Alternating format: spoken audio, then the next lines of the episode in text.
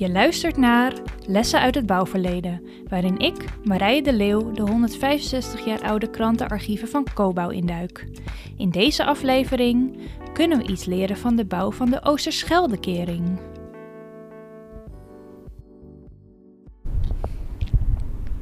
Vogelstrand Neeltje Jans. Staat groot op een bord eh, van Rijkswaterstaat. Maar als je verder kijkt eh, dan uh, alleen dat bord in de verte, zie ik de enorme Oosterschelde-kering voor me uittorenen. Voor een leek ziet het er eigenlijk uit als een gewone brug. Heb je geen idee waarom het zo bijzonder is.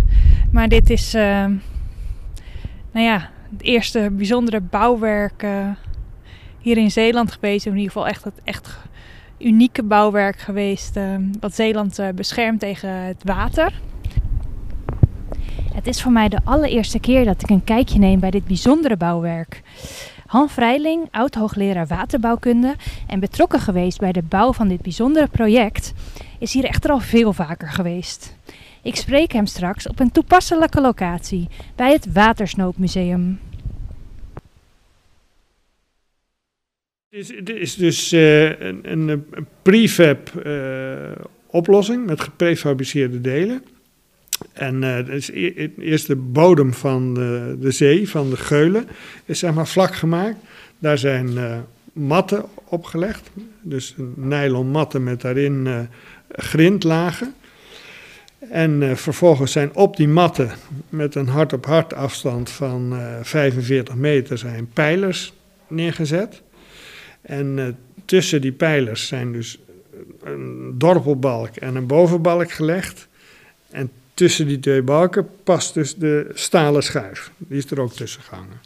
Zie, en later, om te voorkomen dat die matten te zwaar belast is, is er weer een uh, stortstenen drempel tussen die voeten van die pijlers gestort. Dus die zie je niet, die zit onder water.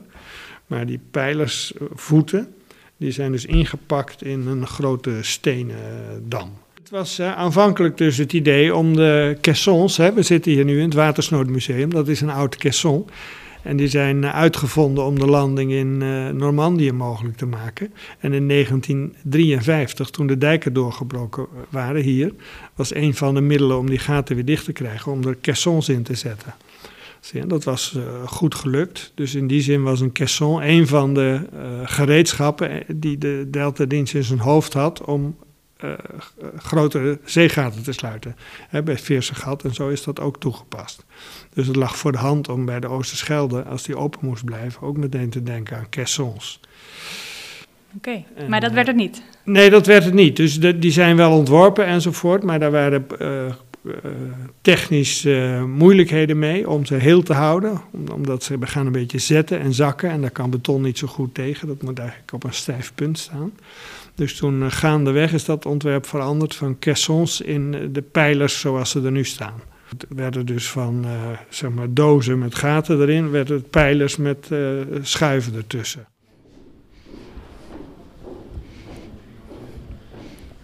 We lopen even een rondje door het museum. Kijk, hier heb je de Zeelandbrug.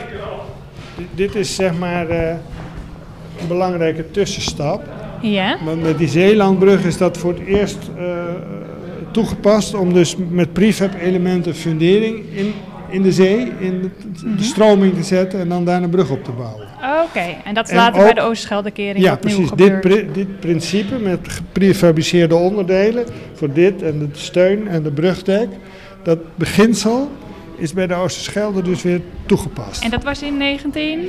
Ja, die staat erbij, ja. 65 of 66? Ja, 65, ja. 66. Ja. Ja. Oké. Okay, en dat is de, eigenlijk de voorvader, gek genoeg, van de Oosterscheldekering. Ah, okay. Het assembleren van een geprefabriceerde betonconstructie uh, in ja. zee. De bouw van de Oosterscheldekering duurde maar liefst 10 jaar en in die tijd werd er ook volop geëxperimenteerd.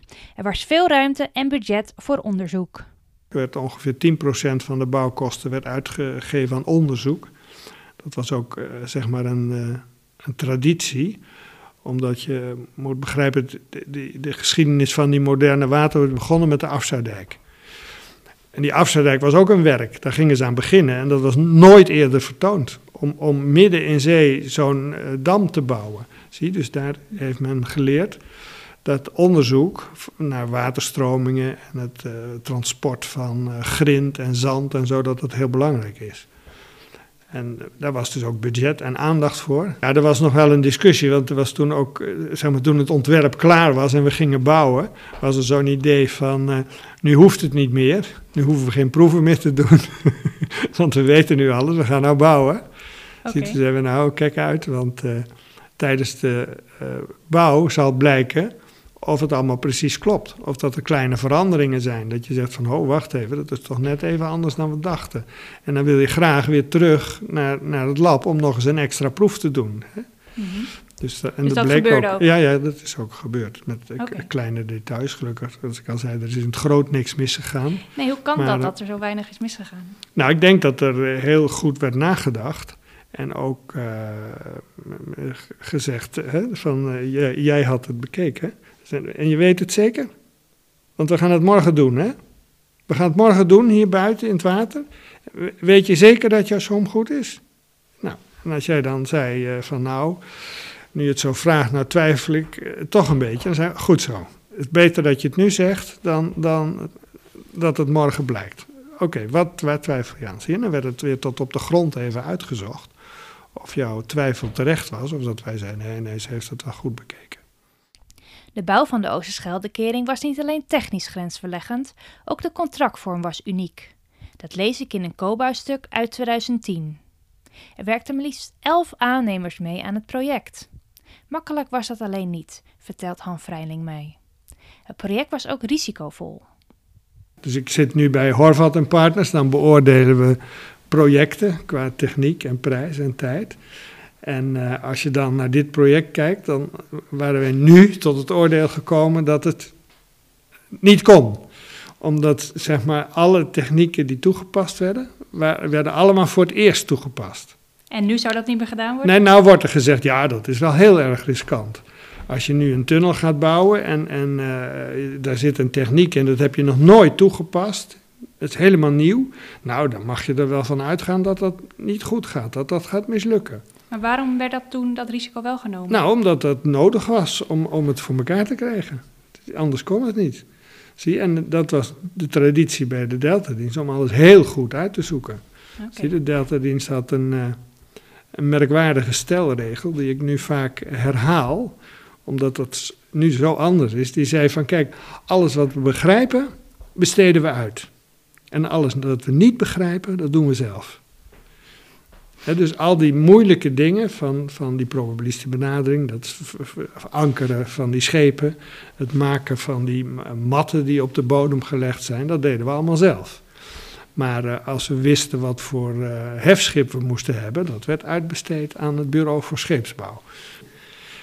Zie, dus je, je, iedere werknemer van de Rijkswaterstaat, die kon je s'nachts wakker maken en zeggen van ik ga een golfbreker bouwen, zeggen ze even hoe groot dat blok moet zijn.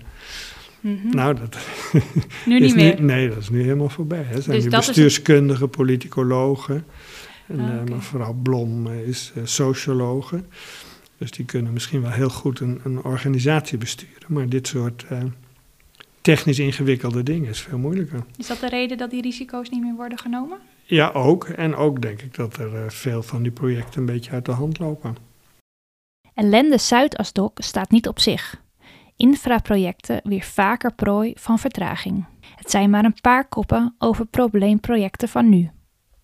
Je ziet nu dat het moeilijk is, uh, hè, dat de waterstaat die uh, heeft een beetje kennis verloren als opdrachtgever. En de aannemer die heeft uh, heel hard op zijn borst geklopt in tijd van de Maaslandkering, maar die maakt het ook niet waar. Dat is echt van nou, dit is gewoon een hele gewone sluis. En daar hoeft u zich helemaal geen zorgen over te maken. Die maken wij perfect voor u. Wij bellen u wel als de gouden sleutel klaar is, dan kunt u hem openen. Ja. Zo werkt het niet, blijkt het. Hè? Dus de aannemer maakt ook fouten of is erg commercieel bezig. Dat ze denken, nou we moeten toch wat meer geld verdienen. Dat weet ik niet precies. Maar zou het werken als we weer zeggen, we, we laten alle grote aannemers toe op één project en ze gaan het weer met z'n allen doen? Ja, misschien wel. Maar dan, dan moet de waterstaat ook weer terug naar zijn oude rol. En uh, de, de, leiding kunnen geven aan de techniek. Dat de waterstaat weer het ontwerp maakt en zegt van, uh, of samen met de aannemer. En, en zegt, ja, wij zijn verantwoordelijk en wij bepalen hoe het eruit ziet. En dan is het goed, punt. De werkwijze nu is dus anders dan in de jaren 70 en 80. Wat kunnen we daarvan leren? Kijk, wat, wat wel was dat de Delta-dienst dus, die haalde de beste jonge ingenieurs bij elkaar. En die vroegen niet, wat, wat voor ervaring heb jij? Maar die zeiden van, hoe slim ben je? We hebben toen een periode gehad, toen ging ineens, de oude ging weg. En toen kwam zogenaamd het B-team kwam aan de, aan de bal. En ineens viel de verantwoordelijkheid dus een laag lager bij die jongelui van 27, 30 of zo. Hè? Mhm. Toen werden de kranten zenuwachtig, want ja, nu komt het B-team aan de bal. Maar omdat wij al eigenlijk alle verantwoordelijkheden hadden, min of meer, ja, we, wel verantwoording schulden, maar dat we alles al zelf deden, was dat geen probleem. Ging dat gewoon uh, door. En dat, dat doen ze nu, er ontbreekt nu kennis eigenlijk.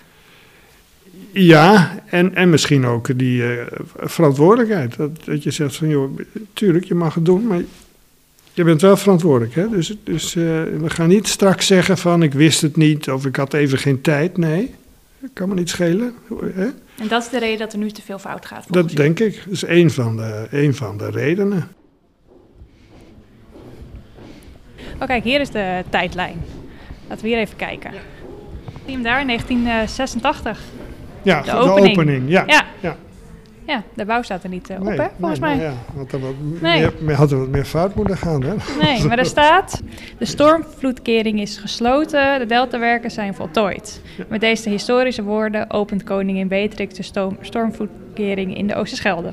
En daar was u bij? Ja, ja zeker. Oké. Okay. Een groot een... diner en, uh, na afloop onder in, in, in het topshuis. In de, in de schuur, zeg maar, de, de bestraatte onderverdieping. Ja. ja, dat was leuk. Te duur, te laat en overbodig, maar wel een heel knap stuk werk. Dat lees ik in een kop uit 1986. Maar hoe denkt Han Vrijling daar nu jaren later over?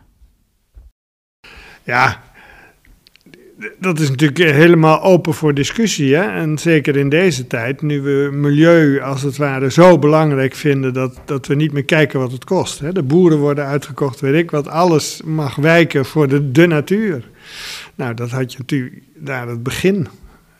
Dus wij hebben ook wel sommen gemaakt. Want in, de, in het Delta-rapport, oorspronkelijk van 1960, zit een economische som.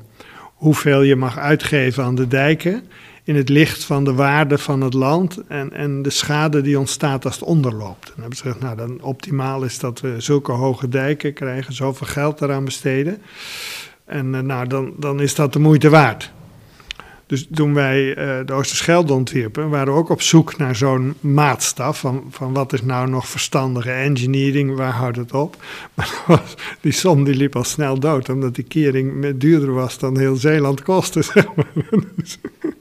Dat was vijf of, of, of, weet ik hoeveel miljard. Ja, daar kan je heel Zeeland wel voor opkopen. Ja, maar hoeveel, dus, hoeveel heeft het uiteindelijk nou gekost? Ik denk 8 miljard in totaal. Maar als we dat nu, nu bekijken, is het dan achteraf gezien duur geweest of valt het echt wel mee? Nee, ik denk dat het wel meevalt. En er is natuurlijk ook enorm veel uh, geleerd. Hè? Mm -hmm. Dus uh, het probabilistisch ontwerpen wat we daar hebben toegepast, dat werd een vak op de TU. En er zijn dus nou, honderden, duizenden studenten die dat vak gewoon gekregen hebben als standaard bagage. Dus het was gewoon een goede investering. Ja, omdat, en dat is maar één voorbeeld. Hè. Er zijn allerlei technieken en dingen daar toegepast en uitgevonden. Die, uh, ja, je weet nooit waar het weer opduikt, maar die allemaal nuttig waren. En um, kunt u dan nog één keer uitleggen, er is niet zoveel misgegaan, zei u. Uh, hoe het dan toch kan dat de kosten wel heel erg opgelopen, opgelopen zijn? Nou, ten eerste zit er dus ook uh, btw-verhoging in. En ten tweede is het uh, met ramen, dat zie je bij al die projecten, is het heel moeilijk om al die kosten te voorzien. Zeker als je gaande het uh, project het nog aan het ontwerpen bent. Want je, je, begint en het moet kunnen, maar het ontwerp was helemaal nog niet klaar. Die tien jaar is zowel het ontwerp gemaakt als. Uh, en, er zijn ook nog, dat voert nu te ver, maar nog ontwerpveranderingen doorgevoerd. Van dat ze eerst dachten dat het een manier A moest, maar dat werd toch uh, te riskant. Dus overgestapt naar manier B. Mm -hmm. En eh, ja, dan, dan, krijg je andere kosten en zo. Oké, dus dat er nu projecten zijn met kostenoverschrijdingen, vooral nee, infraprojecten, is, is normaal? Ja, ja, ja. We proberen al jaren ook met probabilistische benadering om daar greep op te krijgen, maar dat is nog niet gelukt om ook om, om echt de oorzaak aan te wijzen. Het is tegenwoordig aan de orde van de dag projecten die veel duurder uitpakken. Dat de Oosterscheldekering een stuk duurder werd dan gepland, is dus niet zo gek. Het blijft een bijzonder project. Maar wat is nou eigenlijk het uniekst aan het project? Nou, ik denk het hele samenspel. Dat er en allemaal nieuwe ontwerpoplossingen zijn bedacht, die gebouwd zijn met uh, nieuwe machines. En dat het allemaal uh, theoretisch in de hand was. Snap je dat? We hebben nooit dingen hoeven doen dat we dachten van hé, hey, zou dat wel goed gaan? Dat was allemaal al van tevoren bekeken, hè, wiskundig of, of op schaal of zo, van ja, dat moet goed gaan. En soms zelfs op, uh, op waardegrootte. Ja. Zie dat die hele totaalaanpak. En die, die is in de Oosterschelde niet uitgevonden, want dat deden ze bij de, bij de Afsluitdijk ook al. Mhm. Maar bij de Oosterschelde is dat verder geperfectioneerd.